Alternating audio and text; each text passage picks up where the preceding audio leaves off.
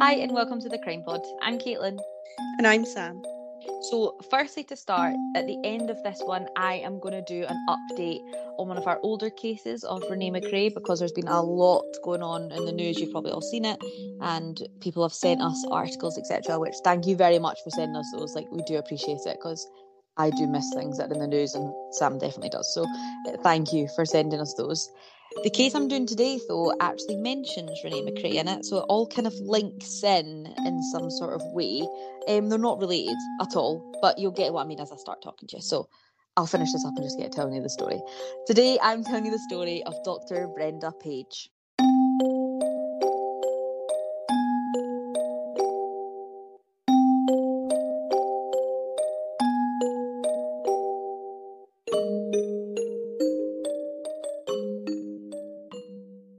Samantha, have you ever heard of Dr. Brenda Page? No, I have not.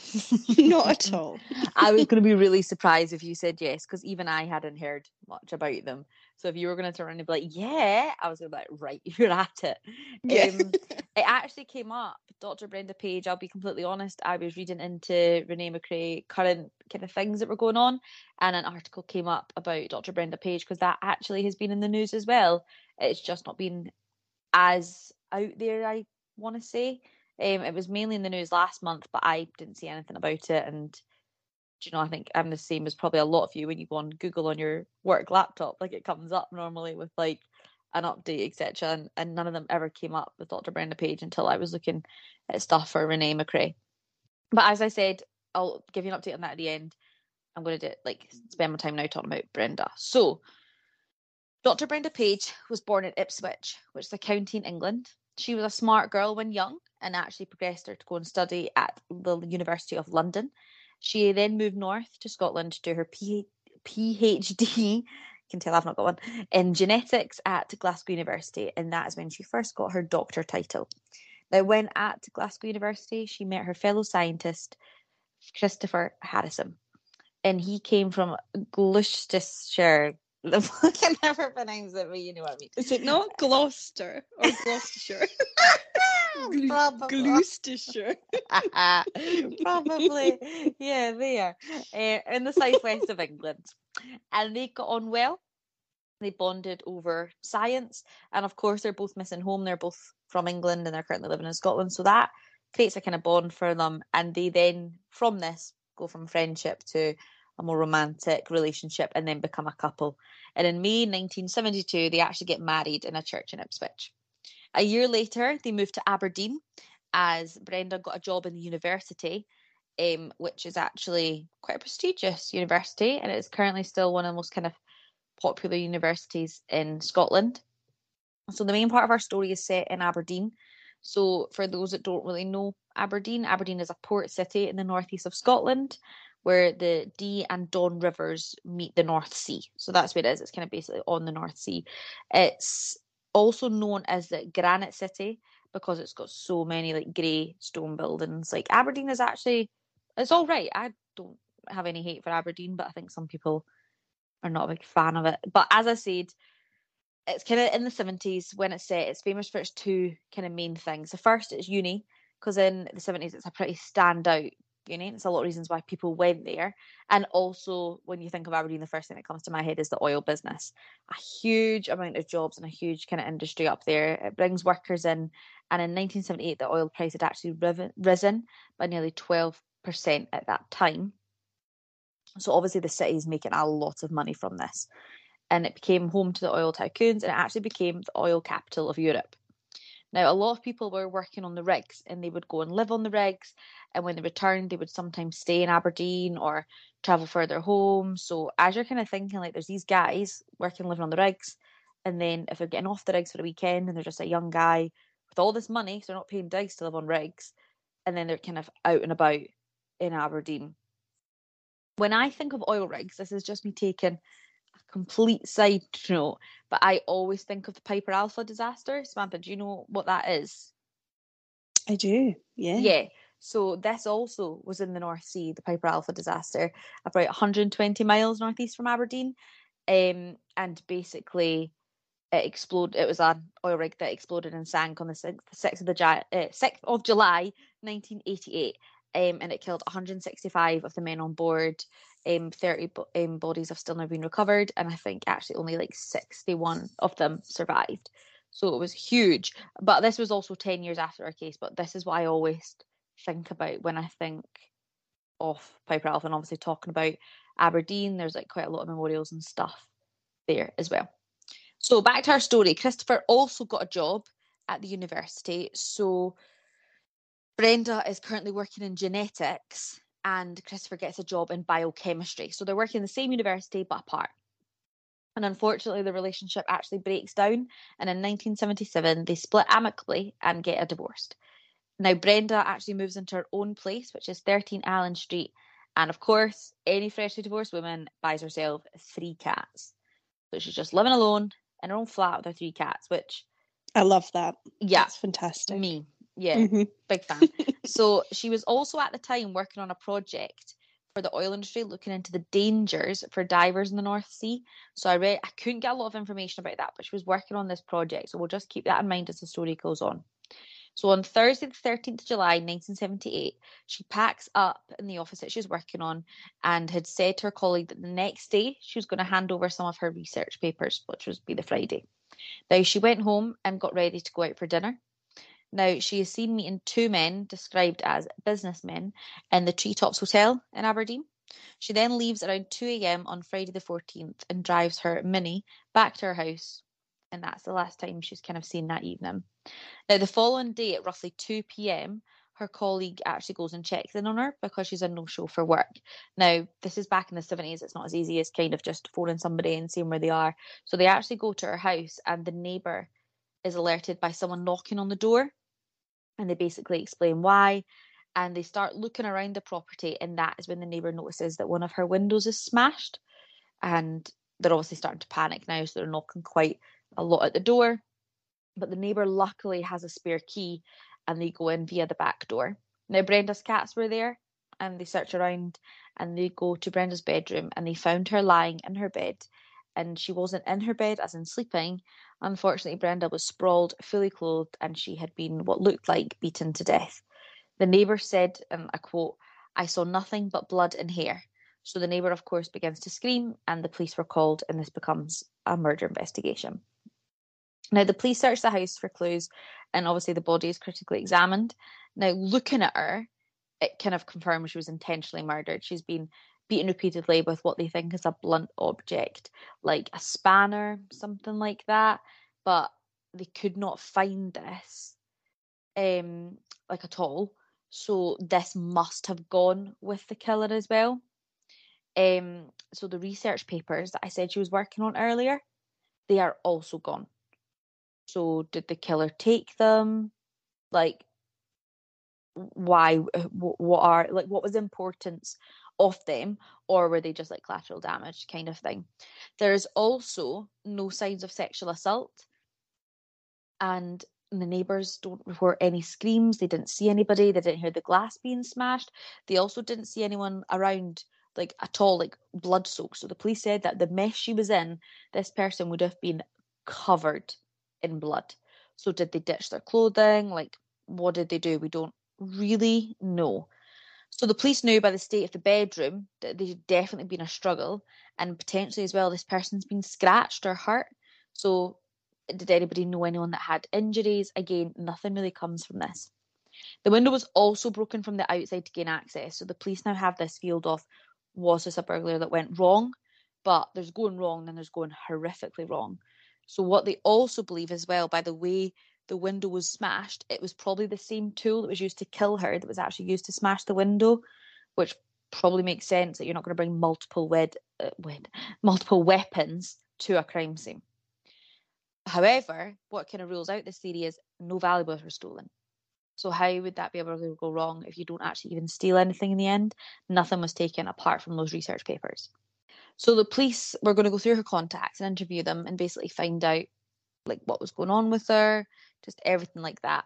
Now the officer is searching through her possessions and find a card, which basically kind of changes this as we know it. So to put it as they kind of put it, she was living two kind of different lifestyles. So during the day, she is obviously a doctor and is doing X, Y, and Z. However, at night time, Brenda works as a companion slash escort named Miss Brenda Adams. Now she does this a couple of nights a week to get some spare money. Obviously, she's just been divorced; she's got that to pay off. And men would basically go to her and get them to like accompany, get her to like accompany them to corporate events. So this is a lot of wealthy men, of course, going back to the oil industry, the oil boom. So lots of executive events. And she saw this as a way of socializing, actually having fun, like meet new people. Like this girl's just recently divorced. Like you do you. Like you don't have Facebook and dating apps and stuff back then. So she's just seeing this as going out. Um, you know, just to confirm as this as well, this is not like how the current sex industry now works. Like this it isn't kind of seen as like there's no advertising as sex work. It's more actually like escorting, if you get what I mean. So it is actually just like a businessman needs accompanied to a meal kind of thing. They go for fancy dinners. Like she gets to live this kind of lavish lifestyle, doing all this stuff. Um, now she was actually registered with an agency, with Capital Escort Agency. They're mainly based in Edinburgh, but they also had girls in Aberdeen. Now the agent, the thing about this agency was the women had to be beautiful but also intelligent.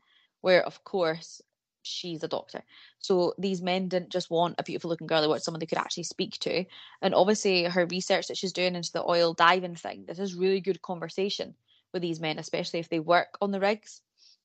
Now, of course, agency is contacted by the police, and William Austin is the owner, and he was questioned. And he said that Brenda was working, and he spent an evening with her actually early July, and said on the night that she seemed like a bit frightened, but didn't tell him anything that showed him concern.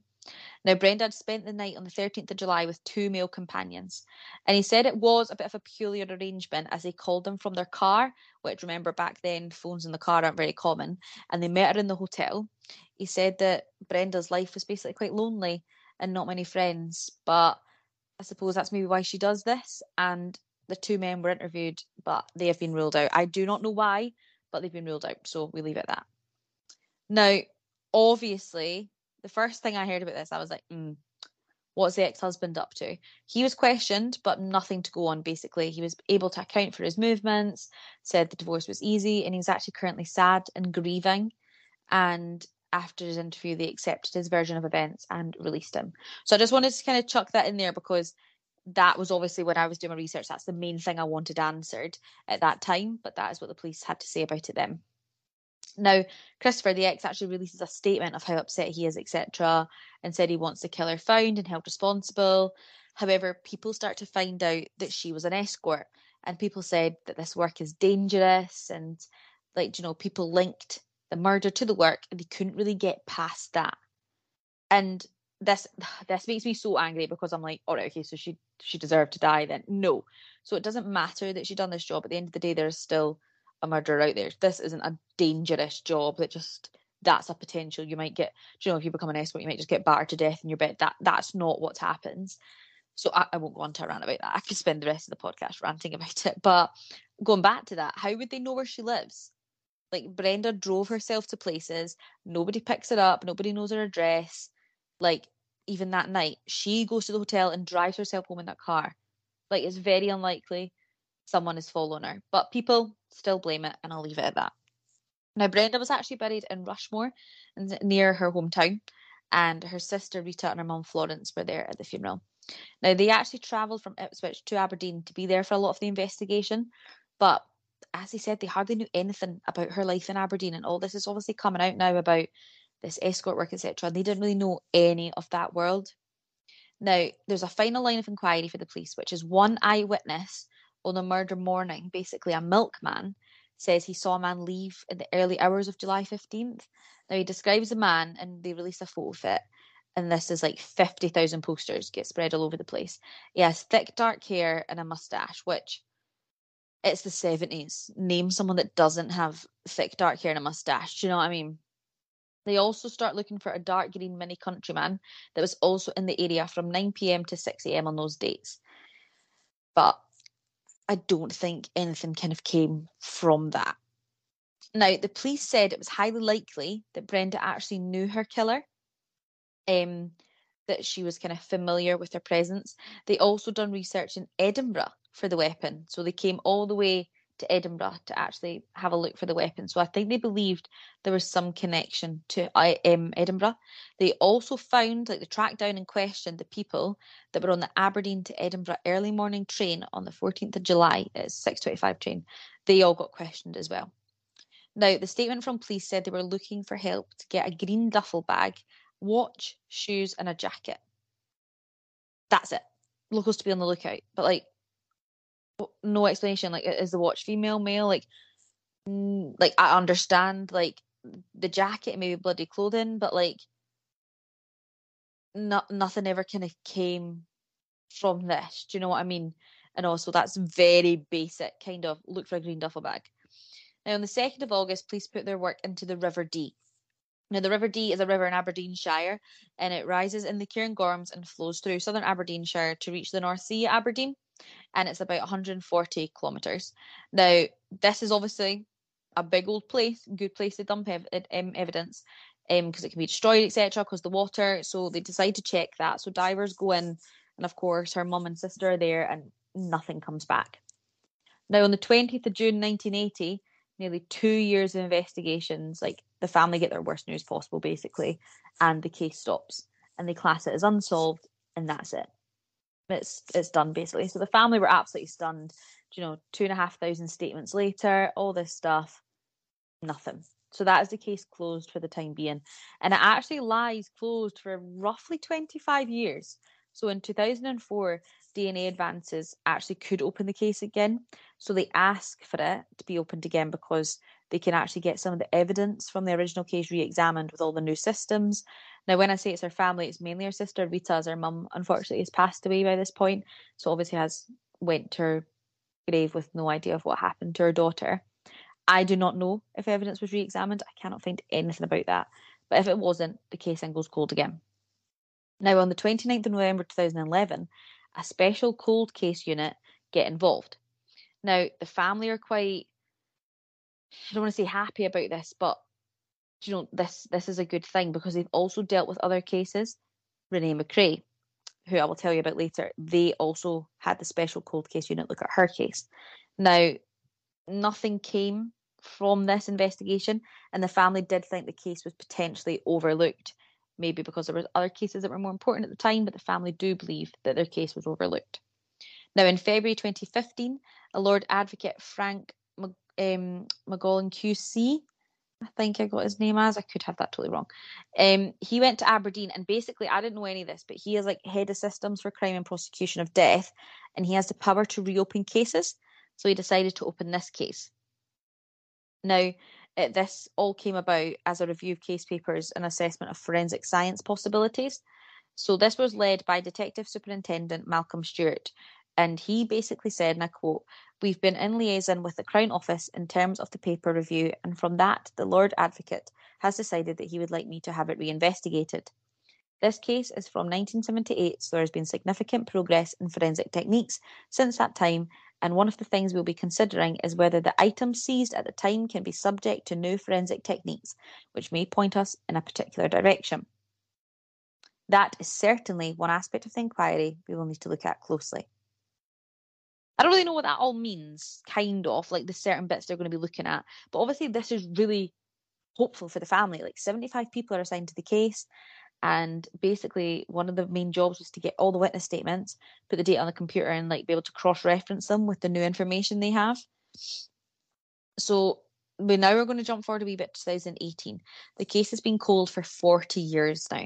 And in 2018, her sister said that 40 years has passed since Brenda was found, and not a day goes by that we don't think about her and her horrendous ordeal she must have suffered that night. It is important that the police and Crown Office have all potential information available to them to bring the person responsible for her death to court. Please come forward if you think you can help. So her sister put out this plea 40 years later to basically get more people to help because I think as much as it was opened, that kind of shows that nothing really came from it. But what was giving her sister hope was, of course, at this time, and that there was another cold case in the area that was solved, and it's the case around Kazi Ahmad, which I was going to get into it, but I'm actually I read into it and I was like, I'm going to cover that case. So I'm not going to tell you anything about it. If you want to know, give me a couple of weeks. So on the 17th of March 2020, a 79 year old man is arrested under the suspicion of murder for Dr. Brenda Page. Now, this obviously becomes a huge, like, what? Like, where did this come from? Like, and obviously the family, it's hard to say are happy. But yes, who was arrested? Christopher Harrison, her ex husband. Now, he went to the Aberdeen Sheriff Court. I knew it. I had that feeling. I know. So that's the thing. At the time, he was ruled out, but he'd moved on, had another life, and was living in Holland. Um, he went to Aberdeen Sheriff Court, no plea, and was released on bail. Now, the trial was then set for August 2022. The trial um, was obviously a, a man was accused of murdering his ex-wife, um, but this was cancelled. So Christopher Harrison, Dr. Christopher Harrison, sorry, 81 years old, is alleged to have broken into Brenda's house and bludgeoned her to death. However, the um, the case was halted last minute after his legal team quit. So this is last month. His legal team quit. His lawyer, David Mogak, I think his surname was, revealed there had been a breakdown in the relationship with his client. Client, sorry. And I've got the exact quote, which he says Matters arose which caused considerable discussion and exchange, where there were some open and frank views aired, possibly on both sides. There's a considerable, um, well, that's another quote, actually, I'll get back to that in a minute. But he's basically been working on the case for two years, and what the reason they've halted it is because there's like two thousand odd statements, loads of paperwork. That was the second part of the quote. You couldn't just basically say to somebody, "I've quit, you come in." But his defence quit, and I've been thinking about this since I read that. being well, like, if that doesn't say something, Mm, like, what matters arose? I need to know. he so- said something, and I I want to know. know. I know, it's mad. But anyway, he revealed that he'll help try and secure a new legal team, and he handed over two pen drives and 47 lever arch files of documents. Lord Richardson said the situation was regrettable, but he cancelled the trial. Um, also, sorry, just to confirm as well, he was charged with murder, but I also forgot to mention he's also going to be charged with getting rid of evidence that would implicate him in alleged murder. And he is also being charged, um, claim that, like, because charges claim that he attacked Brenda in Glasgow, Edinburgh, and Aberdeen and other locations between 1972 and 1976. So it's coming out that he was a bit of an abusive husband. The prosecution alleges that he placed his wife in a state of fear and alarm by threatening her between 1972 and 1976. It is also claimed that he stalked his wife and broke into her flat between 1976 and 1978 before she was killed. Now, a date was set, well, a date for the hearing to set the new date was set for the 2nd of September, as in like t- 10 days ago by the time we're recording this. Yeah, I cannot find anything again, like shout out to anyone listening to this because you guys are really good at sending us like newspaper links. If you can find anything or if anything comes up, please let me know because I cannot for the life of me find a date. I was searching and searching, but it doesn't seem to be anywhere. There was one article that said they like date set, and every time I clicked on it, it was one of those you had to pay, and I was like, I'm not paying to subscribe, so I don't know the date. But if anyone can find out the date, please let me know.